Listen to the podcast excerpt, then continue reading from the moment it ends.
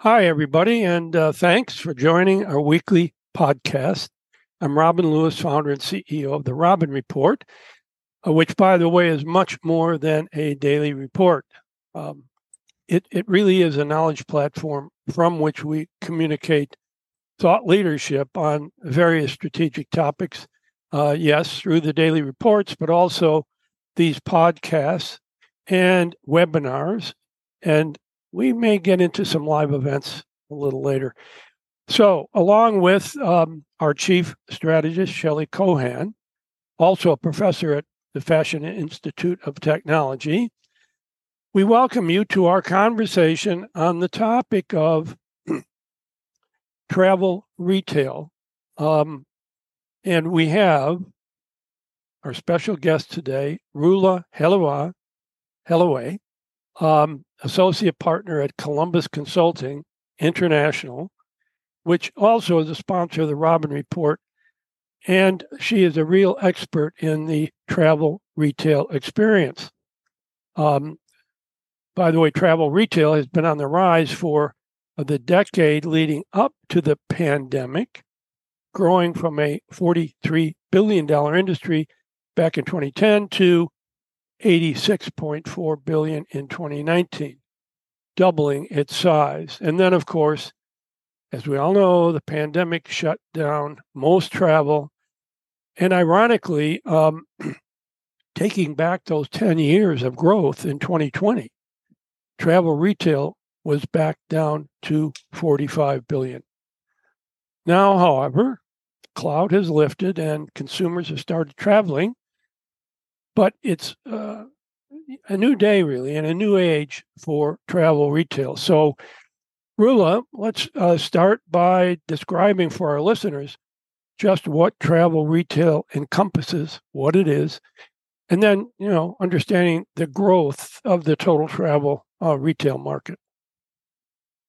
Thank you, uh, Robin, for having me on the podcast. Um, so, to answer your question, Travel retail really refers to any retailers who cater more specifically to tourists, mm-hmm. visitors, uh, travelers in general, be it in the leisure business or like a group traveler market.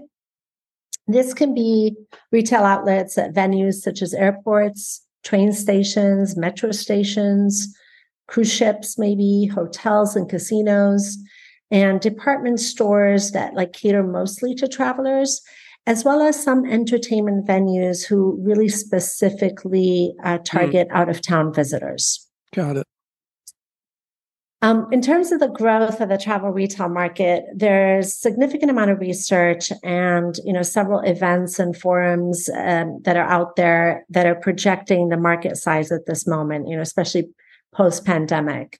So you know, to give you just some idea of some stats, the global travel retail market size, as you said, was valued at 55.74 billion in 2022. And it's projected to end 2023 at 60.72 billion.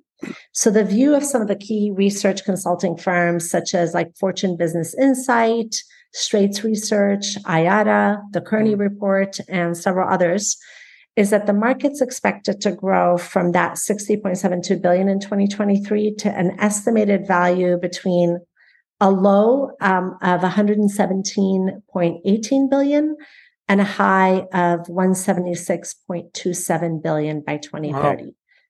So yeah it's it's incredible um, you know that of course is dependent on which one of these consulting firms you listen to. um, so depending on that projection, there's a big spread there, but really the spread is really anywhere from a 9.85% to a 16.45% yeah. compounded annual growth rate. Tremendous. Yeah. Wow, that growth rate is crazy, unbelievable. Um, I, w- I want to go back to something Robin said about the pandemic just for a second, because I think future strategies that retailers employ will be impacted by resources. And I'm really referring to human capital. Mm. So during that drop of like 48% in revenue for travel retail, companies doing business in that space had no choice but to cut the workforce pretty significantly. So if you look at, as an example, Dufry, one of the largest, I think it sits around number four in travel retail, had to reduce its staff by 50, 50%, 50%. Now, as the business is now ramping up, and one of the challenges is getting the right talent to support the travel retail industry, which is a changing dynamic in terms of consumers and retailer operations. So, just starting from an operating perspective, what are some of those challenges for retailers, Roula? Yeah, I think Shelley, you make a great point. I mean, you know, during the pandemic, you were, you know, damned if you did reduce your workforce and you were damned if you didn't. So regardless um, you you know you just didn't know which side of that you had to be on. But as you said getting that right people getting the getting people in general and then getting the right people in the door who are looking to build a career but who are also very customer centric is probably one of their biggest challenges right now add to that, you know, the challenges of every retailer, not just travel retail, they're really not too dissimilar. But for travel retail, you know, you've got traffic. So foot traffic in general everywhere has declined, you know, due to many factors. And so you've got passenger traffic in the case of travel retail, it hasn't recovered to 2019 levels. And in some markets, you know, such as North America, it's surpassed 2019. But in other markets, it's not expected to come back till 2024 or 2025, wow. depending on which of those you look at. Mm. And then, of course, add to that business travel, right? It's changed drastically post pandemic, and you've got video conferencing capabilities in place. And therefore, that business traveler is just not expected to come back anytime soon at the level they used to travel before.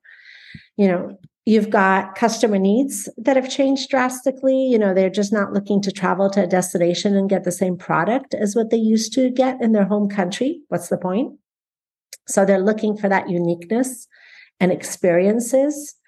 Um, you have airfare and hotel rates that have skyrocketed just to keep up with interest rates and labor rate hikes as well as just higher overhead costs so that travel for an average couple or a family is just much less affordable than ever before.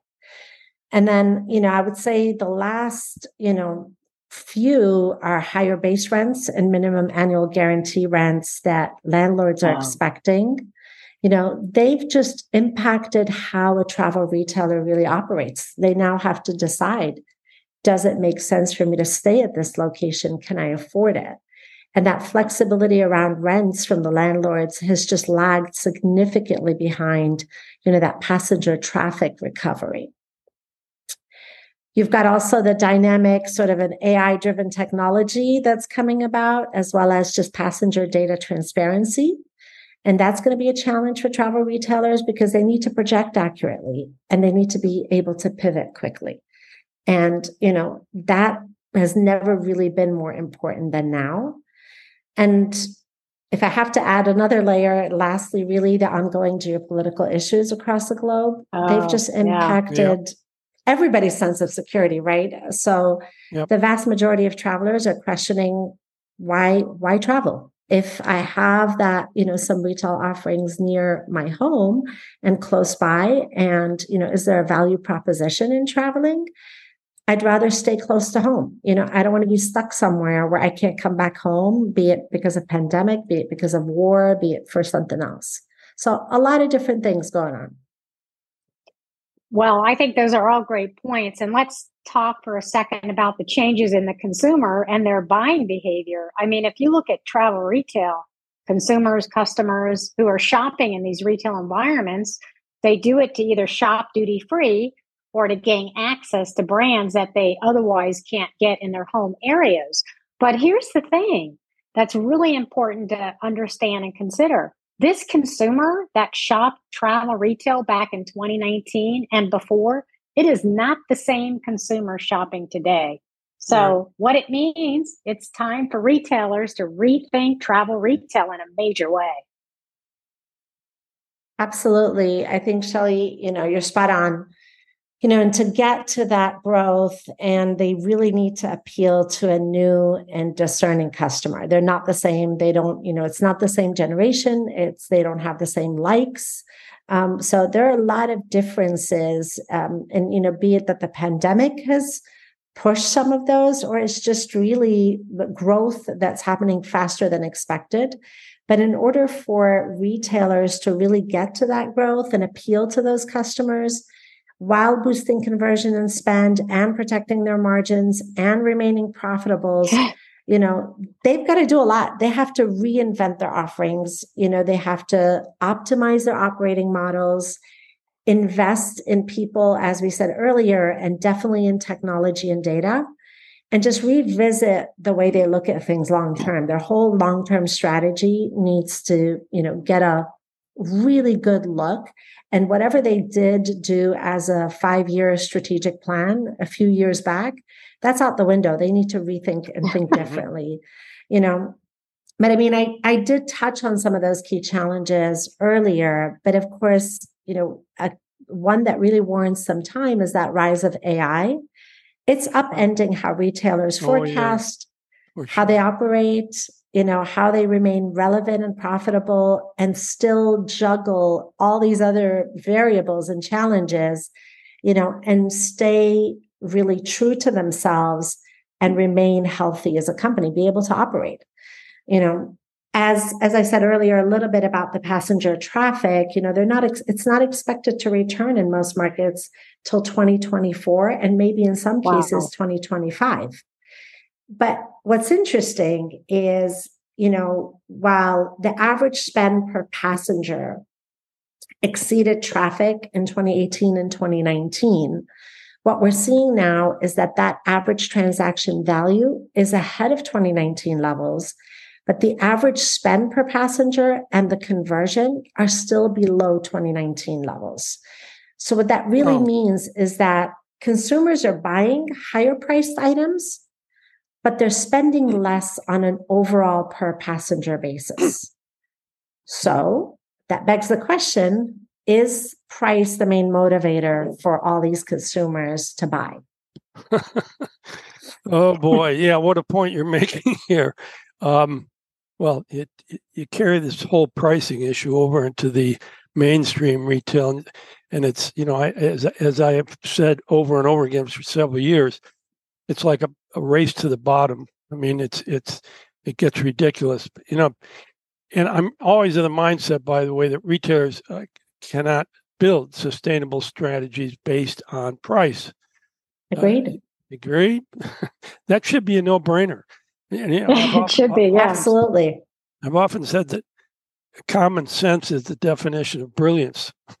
anyway, so the key, I think, for all brands in this kind of omni-channel, omnipresent environment is uh, to offer a unique value proposition uh, that can't be easily copied and, and offered by its competitors. And that, of course, is a no-brainer too. So when we add in the travel component of retail, the whole experience of travel has changed, as you know, you guys have been pointing out uh, since the pandemic. Of course, less flights, right? More cancellations, right. fewer choices, and as you, uh, Roula, as you threw in the uh, geopolitical issues, the wars and everything going on, um, now that's going to do other things to uh, that part of traveling. Anyway. Well, I also think I, I also think that everything you just described, Robin, plays into the psyche of that consumer and their shopping behaviors. So, yeah. Roula, I'm going to ask you, you know, what what key changes have travel retailers seen in this customer behavior, shopping habits, demographics post pandemic?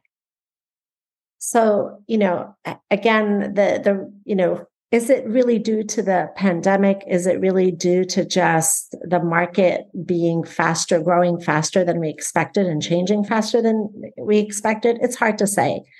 But, you know, the travel retail habits of social media influencers and Gen Z, you know, have certainly changed the way your average consumer travels. I mean, now you've got people who are going out there, you know, looking for experiential offerings that you can't get somewhere else versus just a transactional offering. You know, similar to what Robin, you know, is saying, that value proposition cannot be just based on a price. Yep. And you, you know, you shop around now, you've got lots of opportunities to shop around online and find that good price, but you want to really find that different experience, that unique experience.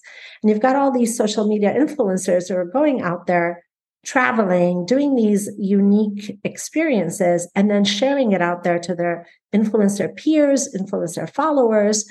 And people want to do what other people do. So everybody wants to copy, like, I want that experience. So you know, if you look at some statistics, only 30% of Gen Zs are really saying that price is the reason they buy, compared to 42% of boomers, which mm. is quite a big, you know, um, variance between the two. That's 12 percentage points right there. And you've got 40% of Gen Z saying that the shopping experience is the main driver to buy.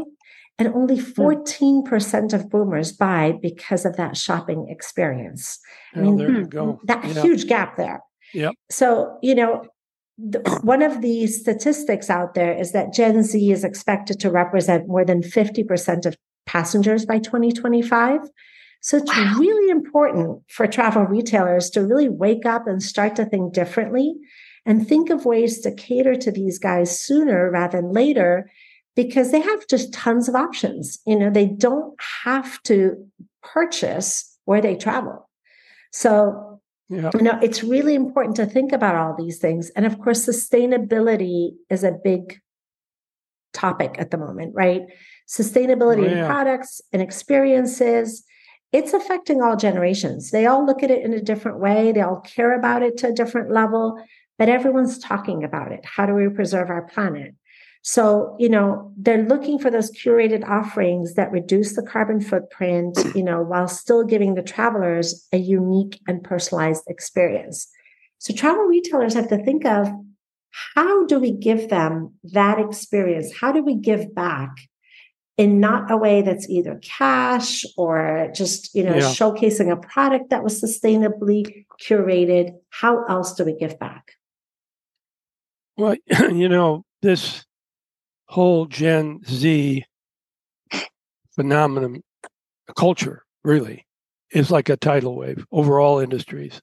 And Absolutely. and that on top of the pandemic, I mean, the major changes of all types, many of them you've been talking about, it's really uh, uh, got to be a huge challenge for retailers across the board, and I don't care what industry, to be able to understand where the arc is, where is the growth, what, and what do these Gen Zers want that uh, we have, you know, travel retail of the past was very much kind of a cookie cutter approach, right?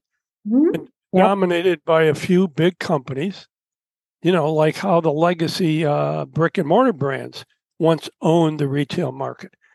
I mean, I think back in the 80s, the department stores, probably the 70s, the department stores had the major share of uh, general merchandise, um, and that percentage uh, of of their share has gone down remarkably. So, I don't know if if if the, if the travel retail retail travel retail is going to follow that path or not. One thing, however, we do know that the one size fits all approach doesn't attract you know it doesn't um, work anymore i mean customers Correct. want individualized offerings right and and attractive experiences and of course those experiences can be anything from from uh you know hand touching items in the garments or whatever or just a wonderful experience uh, in in the entire travel uh, uh, thing whether you know they're going across country or into Europe for some reason. But anyway, Roula, you're the expert here, and and so how are companies uh, kind of differentiating themselves to to to regain customer loyalty, um, personalize their offerings uh, to each customer, and how to you know how to boost their spend, while at the same time improving margins and the bottom line. So yeah robin i mean you you you said it you know one size does not fit all anymore and mm-hmm. you just can't um, offer the same thing over and over and that cookie cutter approach has long gone and it's not coming back yeah you know and i think the key is that you know travel retailers really you know have focused more on transactional in the past because most of those customers they've had are quite wealthy, don't need much convincing into buying in some cases. They're coming, they know what they're looking for, they've done some research and they just want to go for, you know, the product and they're it's a rather easy uh, way to sell them. Well, that's not the case anymore and they're now, you know, looking for different ways to be appreciated. So aside from the fact that they're looking for, you know, unique offerings, exclusive offerings, you know, they're looking for different ways to get appreciated. So travel retailers have to come up with ways to provide that instant reward benefit versus, you know, that traditional old fashioned loyalty program where you know you have to buy a lot you have to accumulate points mm-hmm. you come back at a later date you redeem those points. In some cases some of the travel retailers you know they offer like concierge services um, you know and they offer sort of lounges and things as such. Those are those are appreciated but those are also old school ways to really um, you know appreciate the customer in some cases. So it's important to give them that sense of definitely a customer centric approach. You know, having more staff on the floor is not mm-hmm. as important as having the right staff who's going to cater to their needs, who's you know, who's not following them around and looking to make sure they're not stealing something or, you know, eyeing them up and down to see how wealthy they are and how much they can spend. You know, those are all things that have happened. So, you know, it's important to get the right people it's also very important to look at offering these exclusive pri- private label offerings and you know sort of these exclusive events which will distinguish them from their competition. You know you've got some of these brands that are represented within you know a square mile two or three times you know in some cases in a traditional retail in some cases in a travel retail you know format and why will I buy here than buy over there is going to be important. And it's going to be really based on this experience you're going to give them that's exclusive within your store. So they're being more discerning, you know, I think in their employee selections and mm-hmm. they're dedicating more resources to mm-hmm. training and enhancing their skill set of their employees just so that they can cater to the right customer needs you know, I worked for Ritz Carlton for many years, and it's very true that you've got to get that right level of, you know, employee who cares enough that they treat that customer like it's yeah. their own home and they're welcoming that customer to their own home. So, and I think, you know, definitely a big investment, but a very much needed uh, piece is investing in technology and data to just support that more agile business analytics and that ability to project and model and you know be ahead of the game versus constantly be in reaction mode. So those are also the, some of the key areas that they really need to focus on to continue to differentiate themselves. Yeah i'd like to jump in here wow. with one example rule uh, and i'm really glad you brought it up in terms of retail. And um, Blake Nordstrom told me that, um, you know, and they, they of course, uh, are the poster child in terms of service. I, am sure absolutely in the industry. Blake uh, Nordstrom uh, told made it very simple for me. He said, "Robin," he said, "we can teach anybody the business of retail. We can't teach them how to be just a nice person." Now, when you so think 100%. of that, yeah. A hundred percent. That's it.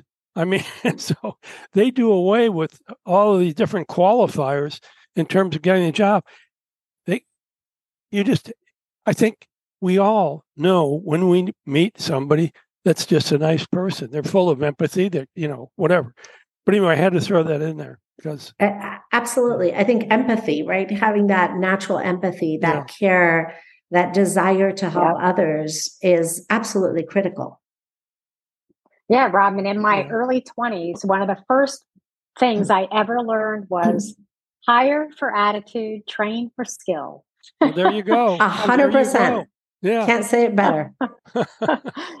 but um, so these millennials and Gen Z are actually doing more traveling than the plus 50 age group, according to some survey data that I recently read on US travelers. So this is United States.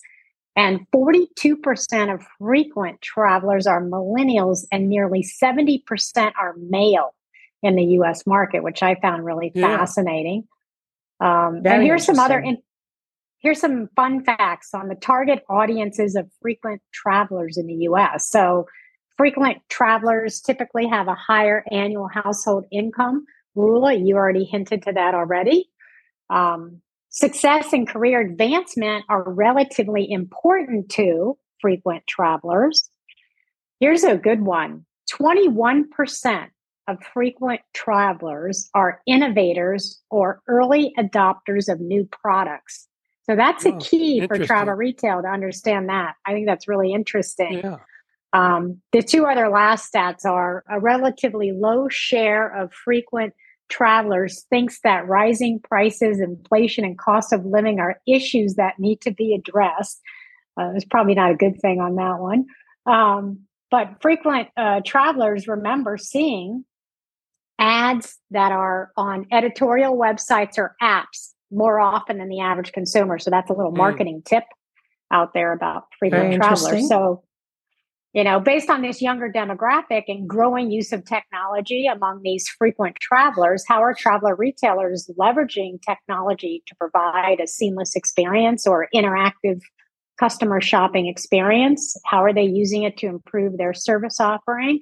And boosting, as you said earlier, they got to boost spend and conversion. How's that happening, and how is technology playing a role? Uh, no, absolutely, Shelley. And um, to address one of the one of the things that you actually said, just a little bit off topic before I answer your question, is that 21% of frequent travelers being innovators or early adopters. You know, it's it's really that sense of curiosity, right? It's yeah. they have that tremendous sense of curiosity that they want to explore, they want to experience. And they want that to be a relatively easy experience. They don't want to, you know, deal with, you know, lines and waiting and they don't want to take away from the experience. So, you know, kind of taking that a little bit and looking at how are traveler retailers, you know, leveraging technology, it speaks to it, right? Like touch touchless payments touchless payment solutions, self checkouts, you know, buy now, pay later. All that is an ease of an experience. It's way to make it easier for those travelers. And while, you know, it's more logistical than really giving them something unique or anything, that that's perfect for these new generations because all they really want to do is get in there get out do what they need move on to the next thing you know mm-hmm. their their sense of and desire to stay in one place to do one thing is slim compared to you know older generations you know and travel retailers are looking at those solutions they're looking at the amazon go solution you know where you go in a store you know your credit card's already on file you grab whatever you want, you walk out, it charges you. Mm. You don't really have to do much. You don't have to talk to anybody. You don't have to do anything if you don't choose to. You know, and then they're doing things such as like digital shopping partnerships with airlines, you know, and that's more specific to duty free offerings, but they're still looking at ways to put themselves with partnering with other sort of type of, you know, service offerings. And, you know, especially important is thinking about localizing their offering. You know, mm-hmm. it's not about anymore a brand taking whatever they sell, you know, in one place and distributing it everywhere else and not having some element of localization. That yeah. element of localization is key. You know, it's important for me when I'm traveling to feel like I'm getting, you know, a little souvenir, a little something beyond just a knickknack that reminds yep. me of this experience I had. So those are some of the technology and some of the things that they're looking to do. Well, you know, really, yeah, we really touched uh, upon a lot of the challenges um, and opportunities uh, for uh, for you know for retail travel. Um, so, kind of from a macro level, what what do you think? Um, you know, the future of travel retail looks like, and uh, what are the top challenges it will face to get there? Some of them you probably already covered, but also in addition to what we have discussed in terms of, well, labor costs and uh, geopolitical issues. Yeah. So. Yeah, I mean, yeah, that that crystal ball, right? That crystal yeah. ball of I think, you know, aside from all the things that we already mentioned, um, you know, and aside from them needing to pivot fast enough to get ahead of all these challenges, you know, that are coming down the pipeline and any changes coming down the pipeline, you know, I think probably a very key area that will be getting, you know, that will be needing to happen is all of these partnerships across, you know, a customer's journey, let's call it, mm-hmm. getting some holistic partnership between all those stakeholders who are really trying to attract the customers, you know, is going to be key. Sharing data across that, like, for example, passenger traffic flow, passenger spending habits, what brands they like, what brands they don't like, how much is their average spend. You know, sharing that data while a lot of the mm. companies, you know, find that that this is, you know, personal data. I'm not going to share this, this is confidential. It's going to help, you know, provide a betterment to the whole industry. You know, I think every everybody will benefit instead of just a specific stakeholder's profitability benefiting. Mm-hmm. And over time, you'll find that maybe one stakeholder is ahead of the other, but everyone is going to get faced with these challenges. So if they can unite and find a way to collaborate, it's going to improve everybody's top line as well as everybody's yep. bottom line. You know, yep. Yeah, and I I remember way back in the early 80s when I was at the VF Corporation, um, we were given a presentation by a consulting firm. Uh, I don't think it was Columbus at the time. Anyway, but I will never forget the one comment made by this um, consultant. He said, in the future, uh, we will not be competing on price. We will not be competing on uh, necessarily on style, on product. He said, we will be competing on information. Yep. So Boy, that was absolutely. yeah. And that was what, 50, 40 years ago.